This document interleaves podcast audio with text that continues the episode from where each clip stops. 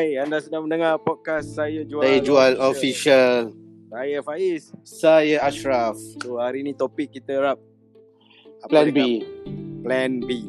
Yes, Plan B. Sekarang ni kita kena fikir untuk Plan B. Apa tu Plan B, Faiz? Ya, kalau Plan A tak boleh pakai, so this is the time untuk kita tengok balik pada Plan B. Betul. Alternative way plan ni untuk macam mana kita nak generate income dalam waktu-waktu emergency macam ni. Yes. Dan kali ni sesi podcast kita straight to the point, kita tujukan untuk penjaja-penjaja kecil. Yes. Kita cakap penjaja-penjaja kecil ni adalah golongan-golongan orang yang meniaga warung sebelum ni, ataupun yang orang-orang yang ada orang yang hidupnya dengan jual madu, repair kasut. Betul. Kan? Dan juga setengahnya wakil-wakil jualan, orang-orang geng-geng kakak-kakak yang jual-jual tapoe ni, kan? Betul. Aku setuju. But jual ubat, jual jamu, kan? But Faiz, kita MCO pun kemungkinan lah. Ya, kalau kita tak okey lagi, kemungkinan kita akan extend lagi. Ya, aku ada dengar juga sikit-sikit maklumat yang kita dapat feed ni, yang saya cakap mungkin possible akan di extend lagi. Yes, possible. Ya.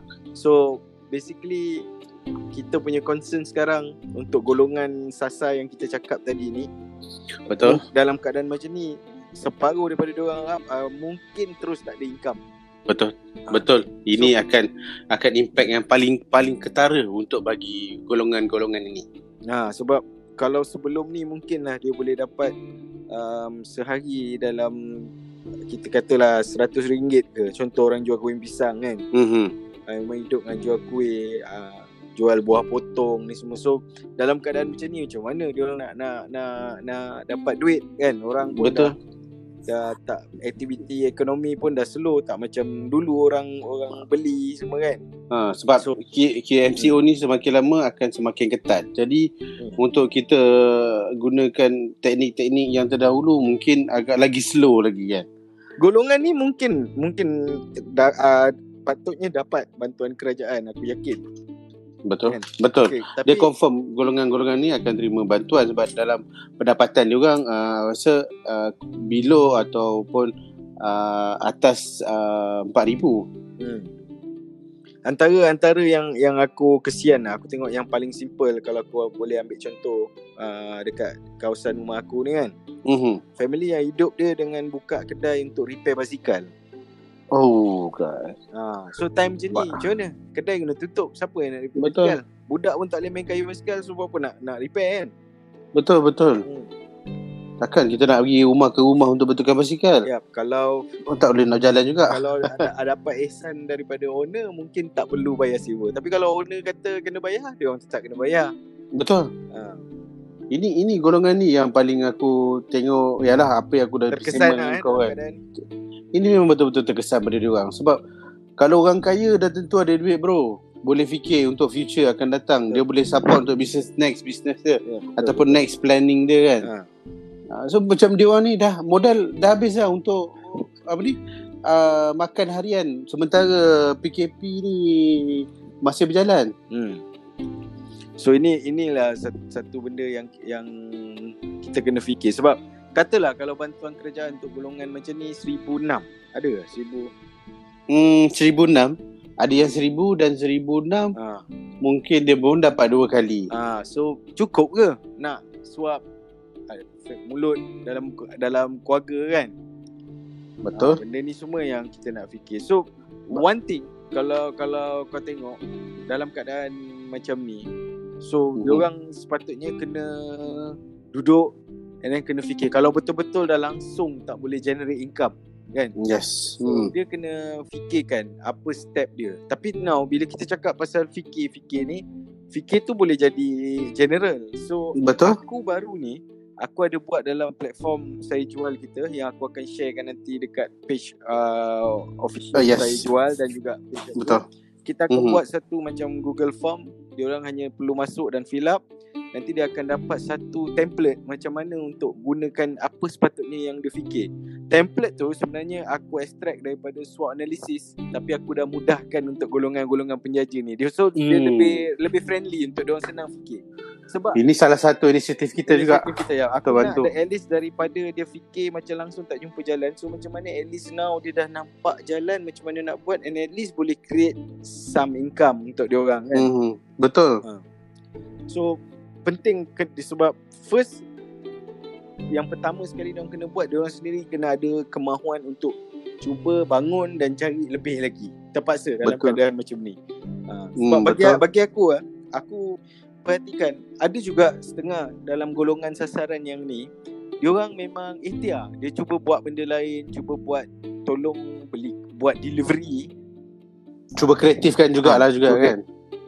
Ada yang juga aku nampak dia datang and macam bersihkan laman orang, just dia seorang je datang mesej dalam plastik macam tu untuk betul? Untuk pastikan ada survival, ada duit untuk dia. So mana yang tak nak berusaha, yang biar je dan tunggu kan.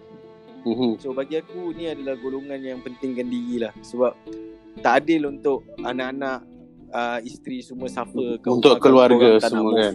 Betul, sebab kita kena ingat betul dalam keadaan macam ni kita duduk rumah, kita kena kita beribadah. Aku tak nafikan benda tu betul, kena buat. Betul. Apa lagi yang boleh bantu kita dalam keadaan macam ni? Kita perlu ada keseimbangan, Faiz. Dunia dan akhirat ni, kalau tak ada dunia, macam mana kita nak ke akhirat? So benda tu ada related. So kita related. Perlu ada. So dulu. Maksudnya dalam pada masa sama kau tingkatkan ibadah, at the same time kena juga apa ikhtiar dan cari usaha. Jalan macam mana nak buat sekarang ni?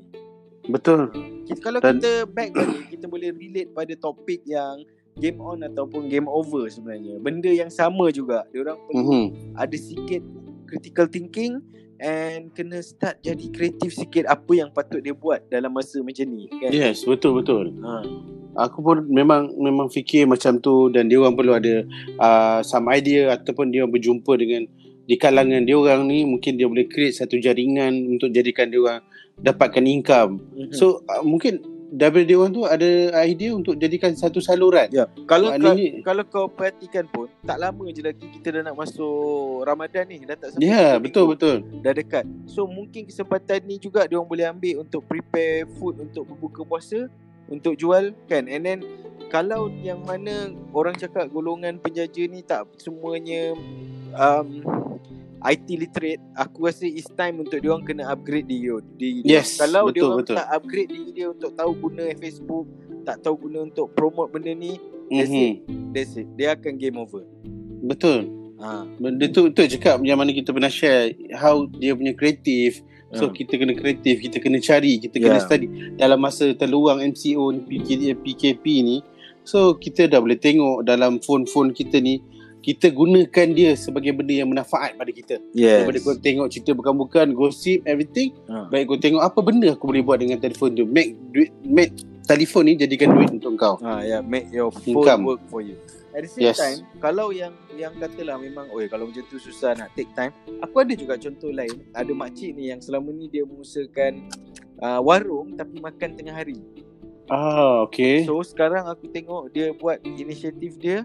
Dia letak dia punya table, warung dia tutup, tapi dia letak table dia dekat depan. So food dia semua ada dekat situ.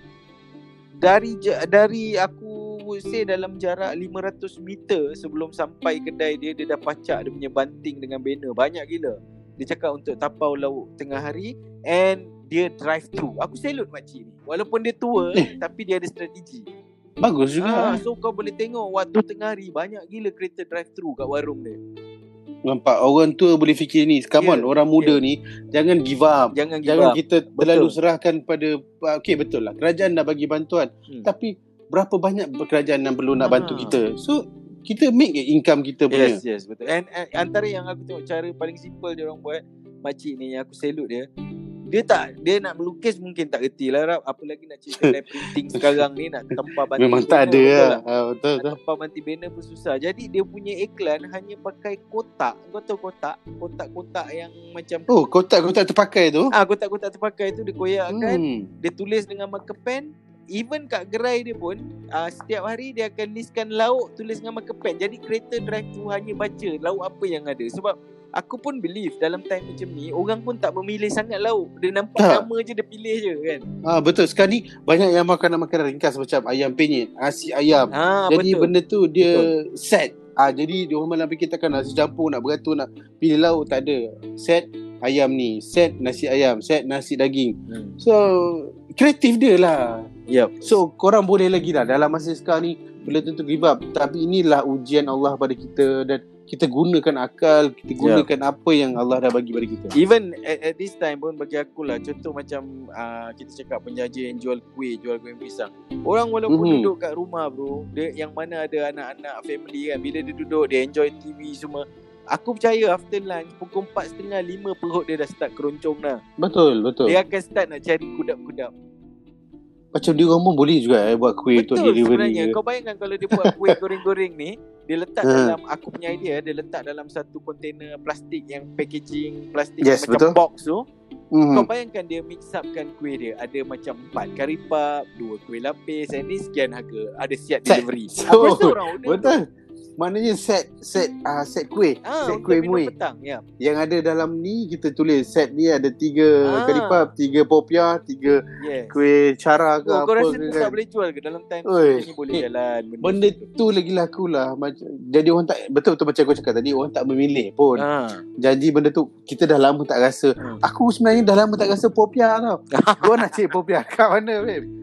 Jadi kau cakap popiah, aku ingat tu nak cari kau punya roti canai kobra kau. Oh, itu tunggu-tunggu. Kan? Gitu. Itu antara benda yang aku boleh nampak. And one thing, yalah, tapi benda ni macam breaking the rule jugalah. Sebab aku tengok contohnya dia tak boleh menjaja luar kawasan. Tapi kalau dekat certain area, macam member aku punya tempat ni, dia share dekat aku, still ada macam bangla bawa bakul, lepas tu dia round area perumahan, dia jual sayur je bro. And ramai gila orang stopkan kat rumah-rumah. Ini bagus. Ini idea yang bagus juga, sayur. Jadi orang tak payah keluar je. Cumanya aku tak tahu benda tu dalam keadaan macam ni legal ke tak untuk kita buat jalan dari rumah ke rumah. So maksudnya apa yang kita boleh share kat sini, kau kena kreatif tapi fikirkan juga operation yang kau nak buat tu biarlah sah di sisi undang-undang. Kalau salahkan kau kena cakup dah satu hal pula kan. Bagi aku kalau dia nak buat rumah ke rumah dia kena buat satu sistem delivery. Maknanya orang tu WhatsApp, dia akan cakap besok ada sayur apa. Jadi orang dia akan listkan nak ni nak berapa kilo. Jadi dia dah set dekat tinggal hantar je. As simple things yang aku pernah fikirlah, bukan setakat tu je. Kau bayang dalam keadaan macam ni masih ada, aku percaya dalam neighborhood tu ada family yang suami isteri masih kena kerja sekarang. Betul tak? Ada. Betul so ada. Masih ada. Katalah diorang tak ada time nak pergi dengan Robloxnya, dengan benda-benda macam ni.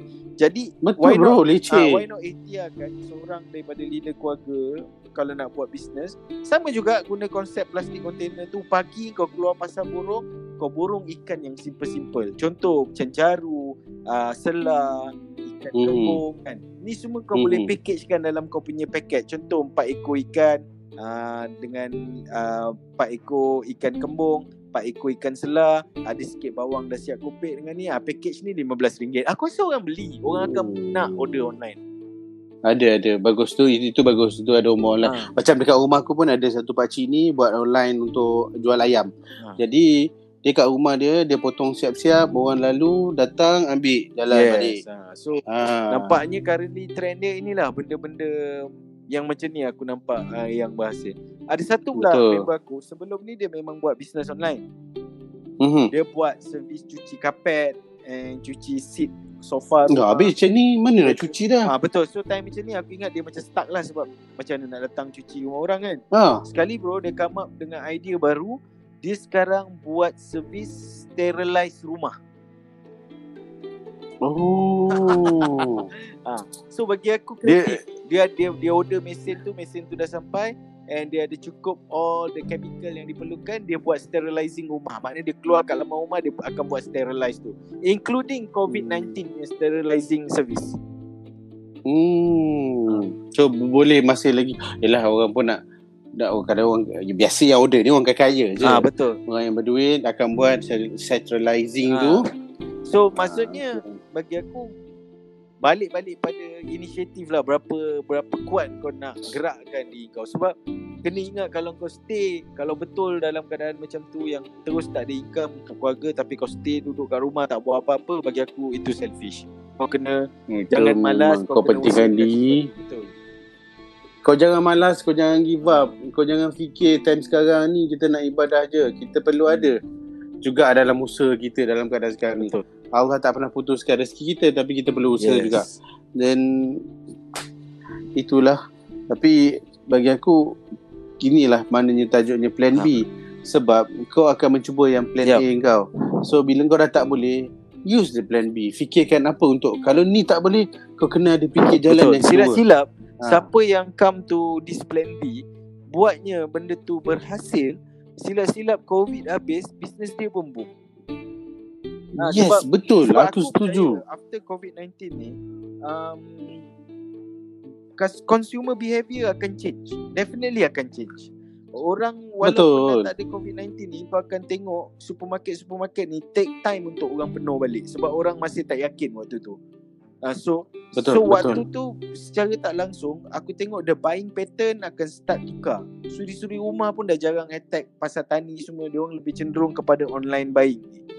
Sebab dia tak nak bersesat dekat tempat orang ramai. So itu, jadi ambil peluang dari situ. Dalam keadaan macam ni, tengah tak ramai grab that opportunity, engkau keluar grab dulu. So by time bila ekonomi dah okay, yang lain tu baru nak start, engkau dah ada base klien kau sendiri lah. Sebab betul, kita kena remember, macam aku pernah share dalam podcast kita yang sebelum ni, business itself is a loop of a processes. Kau cuba buat satu proses, ada problem kau solvekan, ada problem kau solvekan. That is where business kau akan jadi sukses. Lagi cepat kau solve problem kau, lebih cepat business kau akan jadi strong dekat dalam market. Betul. So benda ni maknanya itu workable. Kau workable kan untuk betul, workable, dan kau kena grab dengan cepat. Kau kena ambil kesempatan. Kau jangan fikir macam dah tak boleh nak buat apa-apa. Maknanya jangan cepat putus asa kan. Jangan give up. Time sekarang ni kau patutnya, inilah advantage kau. Ini advantage kau, orang yang berniaga kecilan ni, untuk grow. Sebab ni sekarang ni dalam kejatuhan ni, orang yang banyak duit ni kadang dia tak boleh nak manage. So kau yang paling ada banyak masa ni, so go ahead, buat je apa yang kau rasa plan B kau tu baik. Dan banyak jugalah yang aku tengok yang even ada setengah golongan yang memang betul middle class B40 yang juga cuba nak ambil market yang penjaja-penjaja ni sepatutnya buat, tapi sebab dia tengok tak banyak buat, so diorang cuba. So now diorang dah mula create diorang punya, kalau kita tengok dekat Instagram, makin banyak page-page baru yang business based on online yang dah mula buat banyak. Sebab bagi aku dah Ramadan, dulu bila Ramadan masuk nanti, itu adalah saat yang paling orang cakap yang akan start boost balik ekonomi kecil ni, rantaian ekonomi kecil. So aku takut kalau siapa yang tak work, tak ada income dan semata-mata mengharapkan bantuan daripada government saja, benda tu mungkin tak cukup. Betul, tak boleh cukup. Jadi kat sini kita fikir bulan puasa nanti, mungkin macam kau cakap lah, kita dalam keadaan COVID-19 ni, orang akan takut nak pergi ke bazar. Macam kau tengok dalam social media kata, alamak bazar tak ada. Tapi aku kata, kalau bazar tu diluluskan pun, aku kata jumlah orang macam fobia.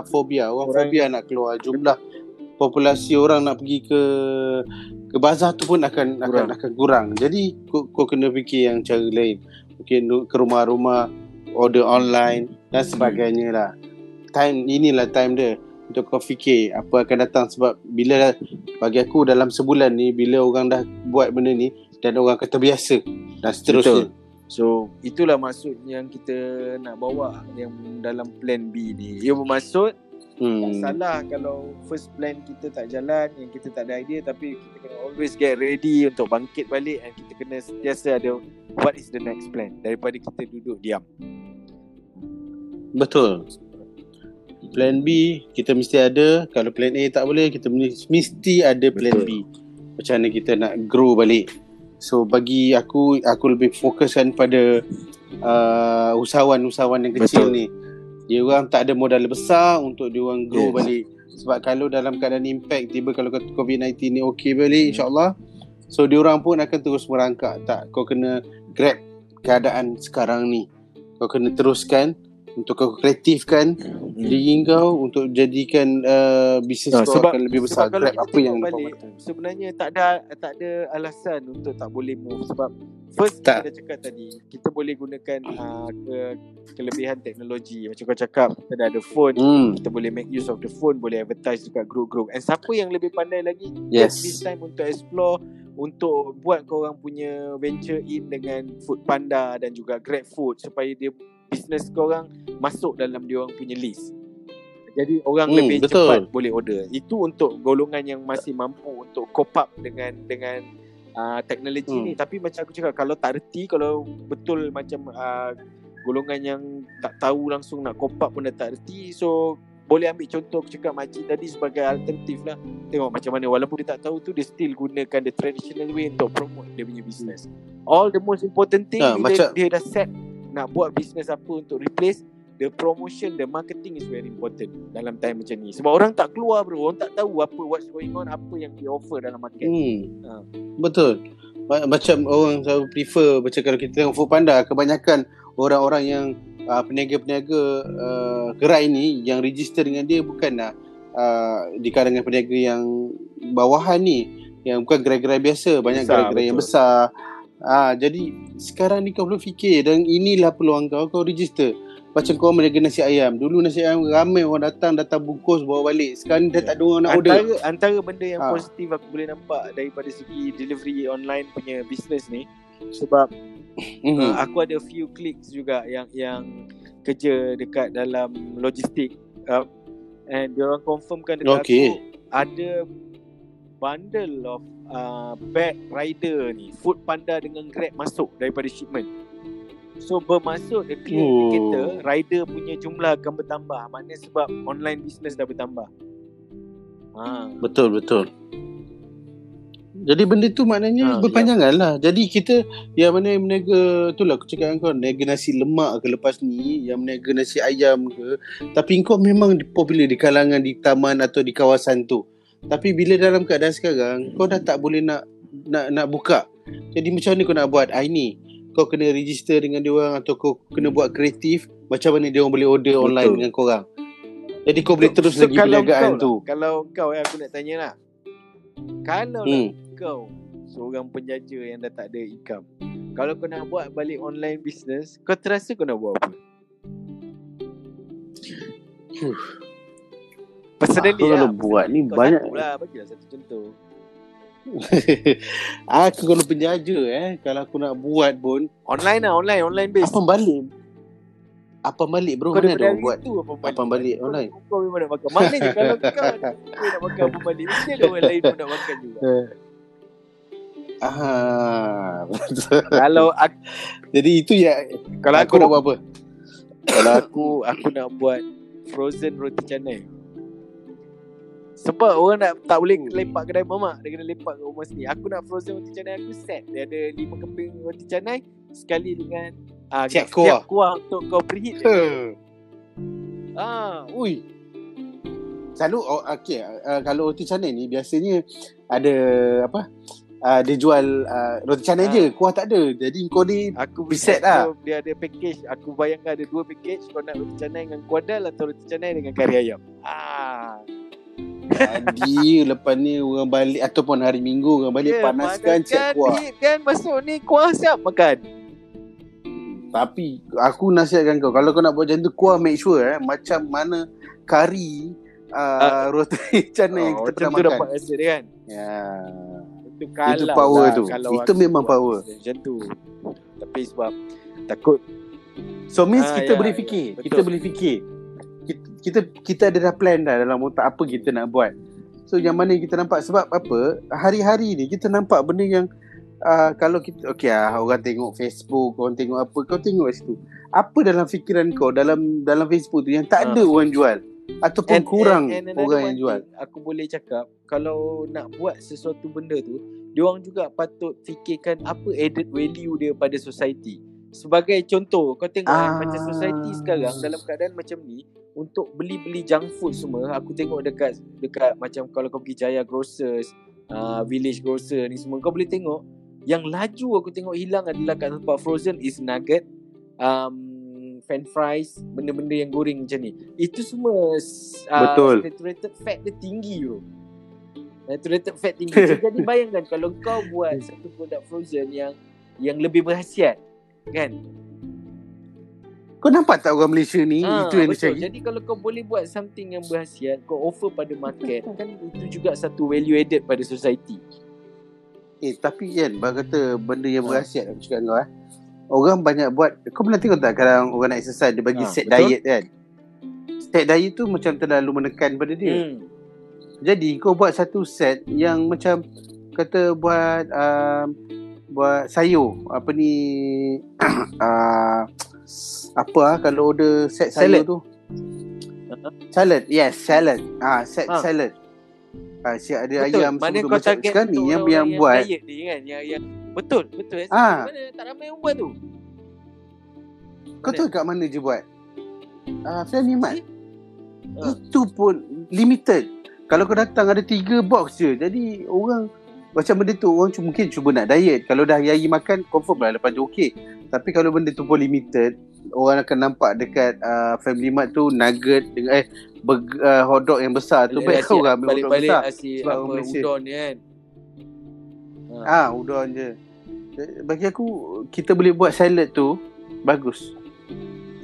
Cost pun tak tinggi aku rasa. Good idea juga. Good idea. So benda tu kita boleh buat delivery ataupun biasa orang akan makan tengah hari ataupun makan pagi sebab dia nak makanan kesihatan. Sekarang ni aku saran pada semua yang mendengar ke, yang dengar daripada dengar orang lain ke, kau makan makanan kesihatan. Makan sedikit sayur. Kadang orang Malaysia susah nak makan sayur betul. Bro, sebab kalau kita tengok kan Malaysia bila dalam diet pemakanan ni quite tertinggal juga daripada negara yang lebih advance. Sebab kalau kita baru nak promote masukkan sayuran dalam kita punya diet, dekat luar sana dah ajar untuk campurkan 3 jenis warna sayuran dalam diet kau. Nampak berapa beza dah kita kan? Sebab setiap sayuran ni diet dia ada different keperluan untuk badan kita. Especially dalam time COVID-19 ni, vitamin A, vitamin C and vitamin D paling penting. Kita perlu ada untuk build up immunity sistem badan kita untuk fight virus ni.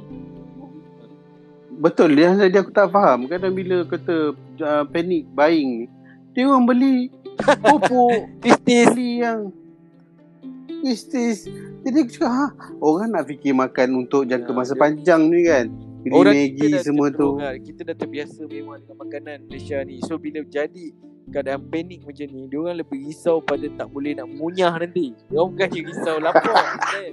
Dia tak boleh nak munyah nanti kan. Aku nak munyah apa? Jadi korang kat sini korang fikir macam-macam idea, macam-macam plan. Ada plan A, plan B. So ini yang korang nampak. Kalau tak boleh ni, kita perlu macam orang sekarang ni KKM tengah tegaskan macam mana jaga kesihatan, jaga kebersihan. So cari satu inisiatif benda yang boleh makanan kesihatan, pakaian ataupun penggunaan kebersihan. Betul, ini yang kau boleh jual. So aku ingat that's it untuk topik plan B kita dulu lah. Alright. Yes, that's it. So nanti akan ada plan-plan lain kita akan share. So InsyaAllah. Next topik nanti kita akan share sikit dengan satu benda yang aku nak buat sharing dengan kau. Pasal dalam keadaan sekarang, bila orang semua yang kadang-kadang ada involve panic buying ni, ada satu golongan yang aku panggil kalau ni COVID kan, ni dia macam COVID juga dekat-dekat tapi dia conman. So kita nak share pasal conman ni. Aku akan study lagi sikit, nanti baru kita buat sharing ni. Okay, menarik. So kita akan continue next. Alright. So yang sharing macam kita cakap tadi, template untuk macam mana nak fikir tu semua, nanti kita akan share link dia dekat Saya Jual Official. mungkin dalam masa sehari selepas kita upload posting yang ni. Alright, bro. Yes, betul. Sekian saya jual untuk topik Plan B. Saya Faiz. Kita jumpa lagi. Saya Ashraf. Ciao.